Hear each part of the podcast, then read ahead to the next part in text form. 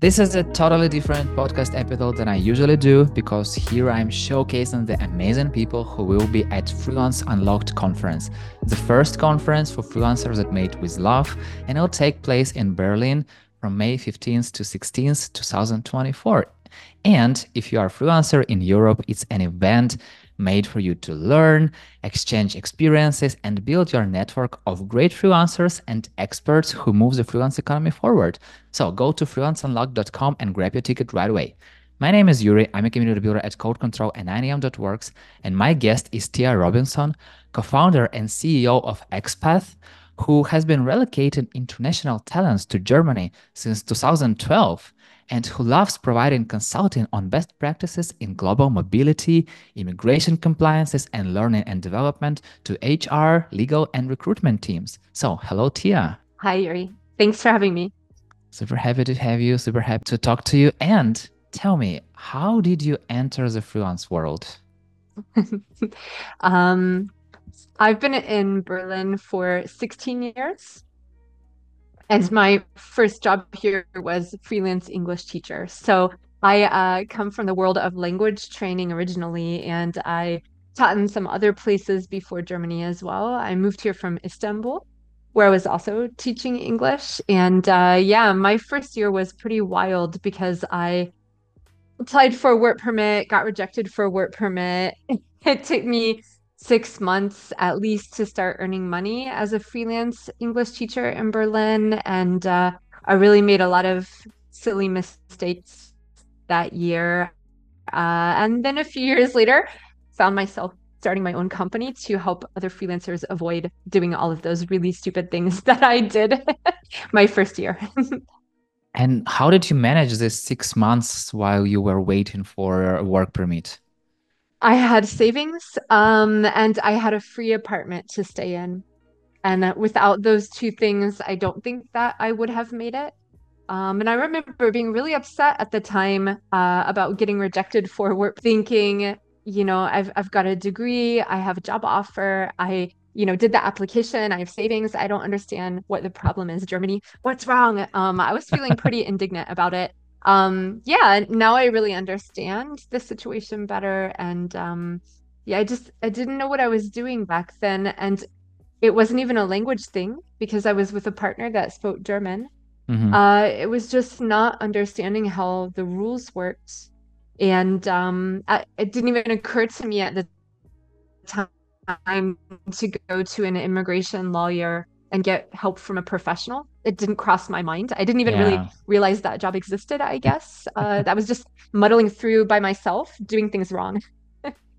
oh, wow. Immigration lawyer. I didn't know that too. So, yeah, yeah. I mean, those are the big guns. So now today I know a lot better how it works. There are a lot of um, freelancers or companies that do relocation and immigration, like Expath. Uh, we can handle, I think, 95% of usual cases for you know freelancers for employees in Germany. But everything tricky we still would recommend going to an immigration lawyer.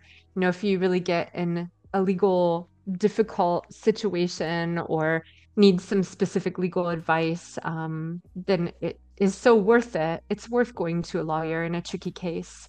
Um, but yeah I didn't know that existed So you are an expert on German immigration. So what mm-hmm. are your top three pieces of advice for a freelancer who wants to move to Germany and for mm-hmm. those who mm-hmm. are in the Europe, Europe and those who are outside of European Union? Mm-hmm, mm-hmm. So the nice thing is if you're European, you have a lot fewer hurdles to deal with, I would say, because you don't have to deal with the immigration piece of it. Uh, let me answer first for non European citizens. Um, and this includes non European citizens living in other places in Europe. So, you know, if you're American living in Poland or France right now and you want to move to Germany, still applies to you as well. Um, I think my first piece of advice is that you need to bring a lot of savings with you. Uh, it's yeah. quite realistic that it's going to take months to get a work permit, even if you've got jobs lined up. Um, right now, particularly in Berlin, but also in other cities like Stuttgart and Munich and Hamburg, the immigration offices are so backed up and it is so difficult or really impossible to get an appointment to apply for a permit, realistic that it might take six months before someone is able to really start working and earning money. So I think that's important. And, you know, in Germany, you also need to usually pay two months rent towards your apartment deposit. That's Wow. also a really big expense you're putting out in the beginning of your stay. So I would really recommend coming with at least six months uh, of savings to live off of, um, firstly. Um, actually, this piece, I think, goes for Europeans as well, just because, you know, they too are going to have to pay a big flats deposit. Um, it might take some months before you start getting work to come in. So you don't have to wait around to get a work permit, but it still might not be as fast as people think, Mhm. um, or could be more expensive than people think initially. And um, yeah, I think another piece of advice that I have for non-European citizens is um, often uh, people come here thinking that they are just going to keep doing their nice overseas job from Germany all the time. Like at least once a week, we get told by an American, um, I'm American, so I'm allowed to say it. Uh, yeah, I have a really awesome job uh, with a lot of clients in the US, and I'm just going to move to Germany and and work for them from Germany. And I'm like, no, no, no, no, you're not, because you won't get a work permit for doing that. So Germany is not, unfortunately, one of those countries with like a, a digital nomad visa or anything like that. If you've got a bunch of American clients and make a lot of money, Germany doesn't care. They want you to have German clients uh, that you can prove that you've got work lined up here in order to make an argument that you're going to bring something directly into the local economy. And Mhm. um, just living here and paying taxes is not enough. So you really have to have local clients. And that is something that people often don't know. Hmm. And so we have to unfortunately sort of crush people's dreams that way at least once a week. And just, you know, it's okay. You just have to shift your focus to, okay, I'm going to need to come here and find local clients in order to apply for a permit. So Yeah. that's some advice more for the non-European citizens. And I, I think the last one, maybe for everyone, is just to take the bureaucracy side of things seriously. Because especially Berlin is a place people wind up because they love Berlin. They love the vibe of Berlin. They have friends here. They fell in love with the city. They fell in love with the German. They just happened to get a, a gig here and decided to stay. You know, there's many different reasons people come. And for many people, freelancing is just, I don't know, a convenient way to to pick up jobs or it's just what Yeah. And they don't really look at it as running their own business. Um, and this is fine maybe in the beginning when you're young and you know you pay your taxes and everything is fine. But eventually you do need to kind of um, look at yourself in a more serious light as actually being a business um, and start to look at all of those other pieces that are going to become really important, like health insurance, pension, all the Yeah. boring stuff. Um, in Germany, there's quite a lot of red tape that comes along with freelancing. And eventually, if you are doing things in the wrong way or a sloppy way, it catches up with everyone in the end. Um, you know, without being scary about it, uh, eventually you get audited by the finance Finanzamt. So you get a tax bill from five years ago. And uh, freelancers are often always shocked to get this, you know, letter in the mail, maybe from the health insurance asking for a thousand euros for something that happened three years ago. And you're like, what is this? What what's happened? Um, and it's because people didn't look into it, you know, earlier on and Mhm.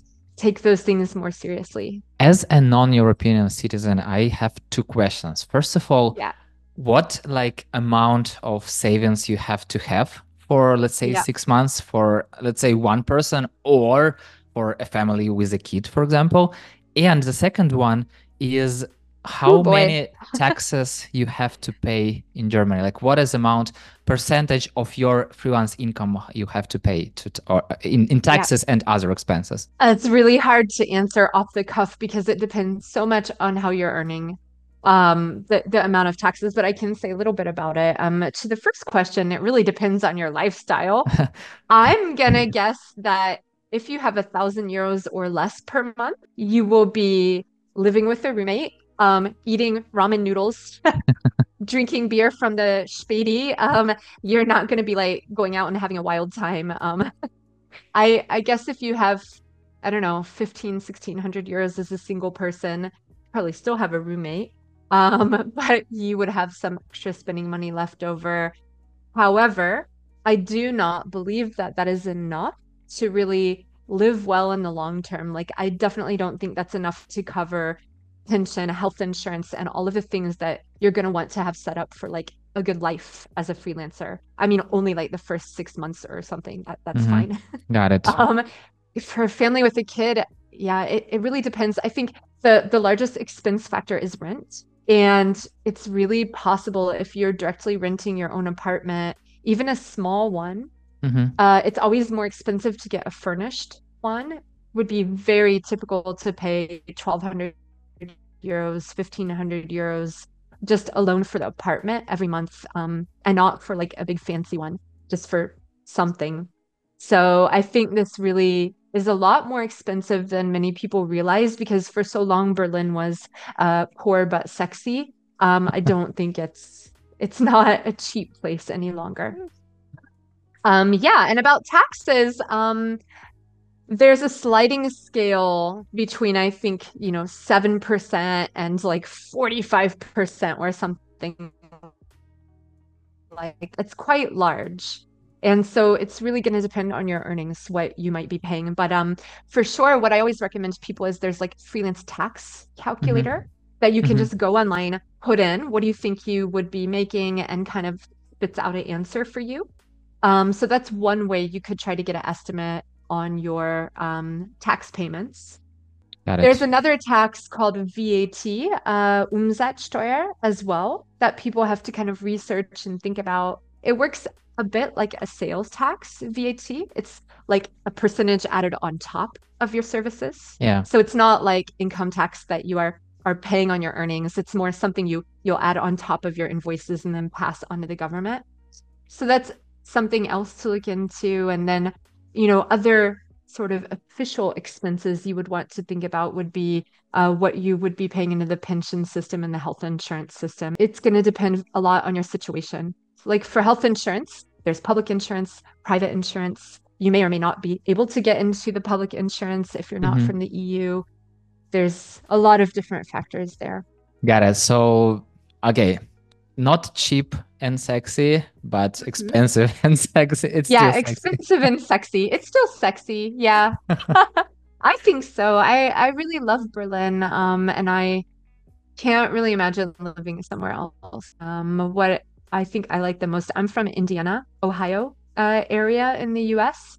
It's a pretty conservative place, pl- pretty traditional place, and mm-hmm. still pretty religious place. It's the country, and um, it's not a very diverse or um, open-minded place. Yeah. And what I love in Berlin is um, I always think I'm not a wild and crazy person, but I love that that's around me. And I love seeing other people either crazy selves. Like, I, I don't know, it just brings me a lot of joy in life. And I'm also a parent. So I love the idea that, you know, my kid will grow up here and really if if they want to do xyz or yeah. you know identify as this or that everything is open to them in berlin and they will feel a lot less you know shame and restrictions than growing up in indiana for example yeah sounds sounds really nice yeah thank you very much for sharing your thoughts and mm. what trends do you see in freelancing how will it develop in the near future so um, i was at a really interesting two actually uh, HR talks last week, meaning uh, networking events for HR people in Berlin, the ones hiring. And um, it was really interesting to me um, to hear that the percentage of people that identify as freelance or contract workers um, is increasing a lot since COVID, definitely, I don't know, 25% to 40% or something, and that it's expected to be over 50% of workers um, in the next few years. So, like in the next five years, um, it'll be over half the working population. To me, this is a really crazy number. So, I think I would say to freelancers that are listening, good job. You were ahead of the curve of what is happening in the world. Um, and I think this is because companies are needing to be more flexible. Mm-hmm. Working with freelancers lets them control costs better in that you know, when a big project comes, they're able to scale up, they're able to scale down again more quickly. They're able to look for a particular skill set for like this thing and you know a year down the road they'll be focused on something a little bit different and you know they've got just a lot more flexibility with their staff um, in working with freelancers so it definitely seems to be something that will be growing um, and not shrinking and i think it's pretty exciting to see the changes in the last couple years since covid um, everything's gotten so much more flexible um, i would expect to see a lot more services services catering to people like you who mm-hmm. do want to be working from different places. Um, you know, how do you deal with the tax laws in Poland? What if you decide you want to go work for three months from Spain? What, how does that work? Do you need a visa? Um, just in the last year so, I've seen a couple of companies that are working for freelancers to try to figure out how um, the uh, like workation or working holiday or you know traveling around digital nomad lifestyle works from a logistical point of view yeah. with taxes and insurance and stuff. So i think we'll see a lot more of those services that support a freelance lifestyle which makes me happy to see and the other thing that the hr people would not stop talking about was ai and how it is going to change the world of work in general and um, they were pretty optimistic that we will not all be replaced by AIs, but that it's gonna um, you know, augment what we can do, automate what we can do, make it work faster, make it work better. Um, and that at the same time, humans will develop into kind of human super skills like resilience and adaptability, things that would be hard for a machine to replicate.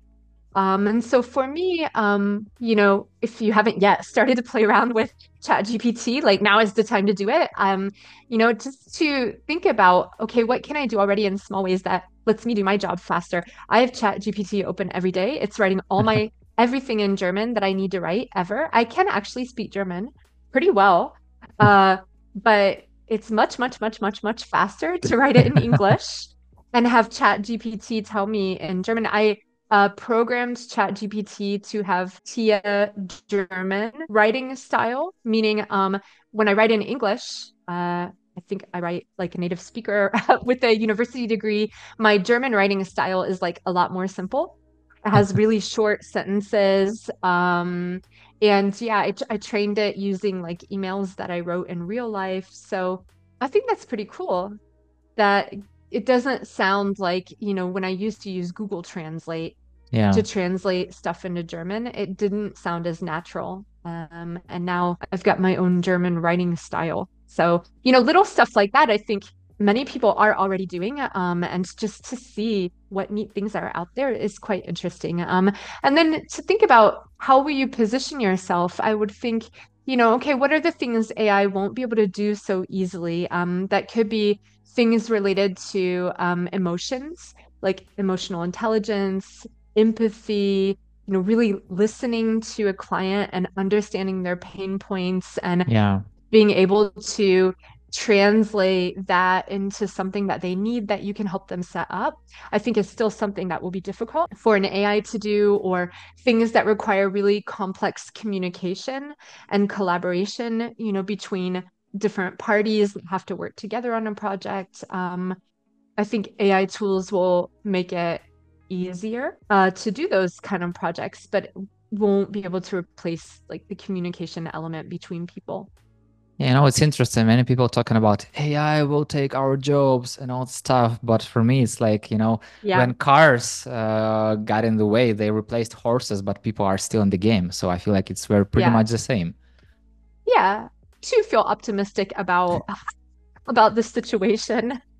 um, yeah, and I'm not even that into technology as a person. Um, but I think it's fun to play with it a little bit in simple ways. And yeah, I read about the different things that it can do. Yeah, just try to play around with it um, and and explore, I guess. And um, yeah, I'm not deep into the topic of AI or anything like that, but but I find it fascinating. And I think for people that are very resistant or very scared or very threatened, those are the people that are more likely to kind of be left behind. The ones that aren't interested in seeing how it can um, boost or amplify yeah. their work results. Those are the ones that that are more at risk, I think. Totally. And as long as there is no Skynet, we're all good. Okay.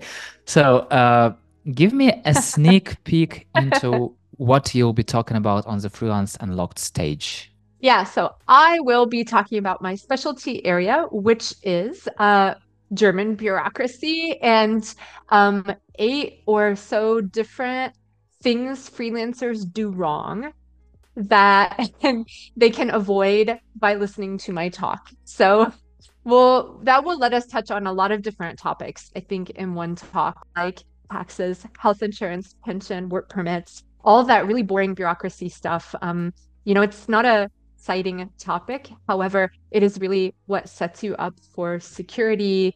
Um, you know, for people that want to be working as a freelancer, doing this stuff now means you won't be eating cat food when you're 80 you know? So it's not exciting but it's very important. Um, that's what i will be talking about. For me it's like uh, the basis for all your freelancing work. Yeah and again it's different if you're 22 and you're just starting out. This is your first year freelancing or your first year in germany. You know just go have fun love berlin work whatever you can, pay your taxes, you're going to be fine. But eventually, you know, after a couple years and you're like, "Oh, yes, okay, this is my profession now." Um you know, it really pays off to start taking those things seriously and doing some more long-term planning and a lot of freelancers aren't numbers people, finance people, they're creative people uh, they love doing projects that inspire them. Um, they're artists, they're language people, um, they're computer people, but not, you know, business planning people. And um, I think you really do have to think about yourself like a tiny business when you're a freelancer. You are legally in Germany. You you are a business by being a freelancer. Um, and I think that this is a big disservice that that people do themselves is not taking it seriously. You know, for me, it sounds like if you're 22, like go have fun. But if you're 30, remember, old age are not that far. yeah. I mean, it's it's Berlin. People don't come here so they can settle down, stable life, and you know, buy a house and have four children. I mean, some people do, but Berlin is full of people who are just you know enjoying life. And um, yeah, sometimes people are are busy doing other things and forget to take the boring stuff seriously. What is one thing every freelancer must do in 2024? I think my number one tip is something that I myself only started doing in the last couple years, and I'm well over 30 years old. Uh, and that is to do your own pension planning. And uh, I probably sound like your parents, and I'm sorry, but um, I I realize that every piece that I start doing, you know, at the age of 30 makes a huge difference compared to if you start at 35, makes a huge difference compared to if you start at 40, setting money aside. And I think that we're seeing a trend towards more people doing freelancing for their career, their whole and a company pension and hang into the German Rentenversicherung or pension fund like your grandparents did that stayed at one job for their whole lives. You know, we we left this type of career and the social system and stability that comes along with it. We've left it behind a little bit, or many people are leaving it behind. Um, in Germany, most freelancers aren't obliged to pay into the German public pension system and um, don't think about, okay, what do I need to do as a replacement?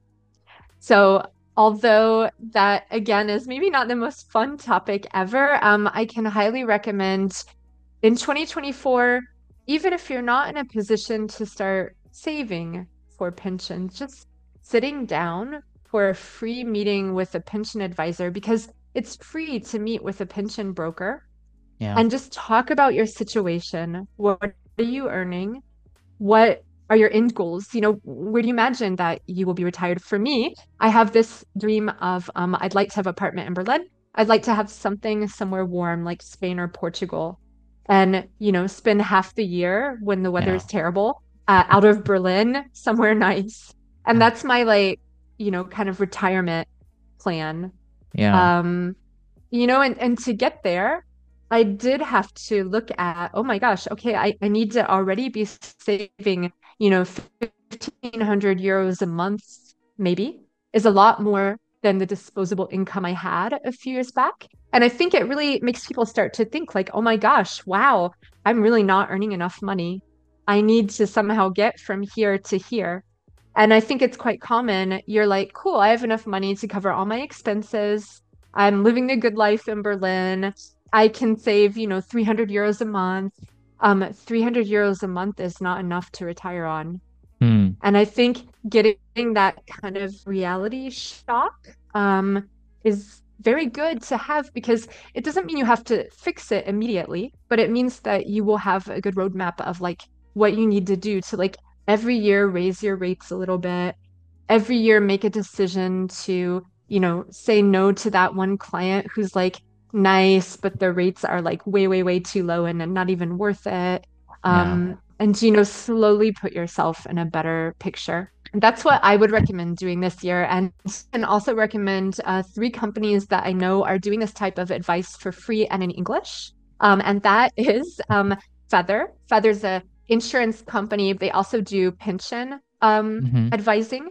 Um, pension Friend, they do this as well. And Horbach expats. Um, they are also like a kind of pension uh, brokerage firm and other kinds of insurance too. And the way that it works, why is it free to meet with a company like that? They will earn a commission if you ever would buy a pension insurance through them, but you're not yeah. obliged to. So, like mm-hmm. that first meeting to just collect information is always free. And I think, yeah, an easy first step to do to start to like plan for a good future for yourself. And it sounds like like it's good to go to each of those companies to collect even more information.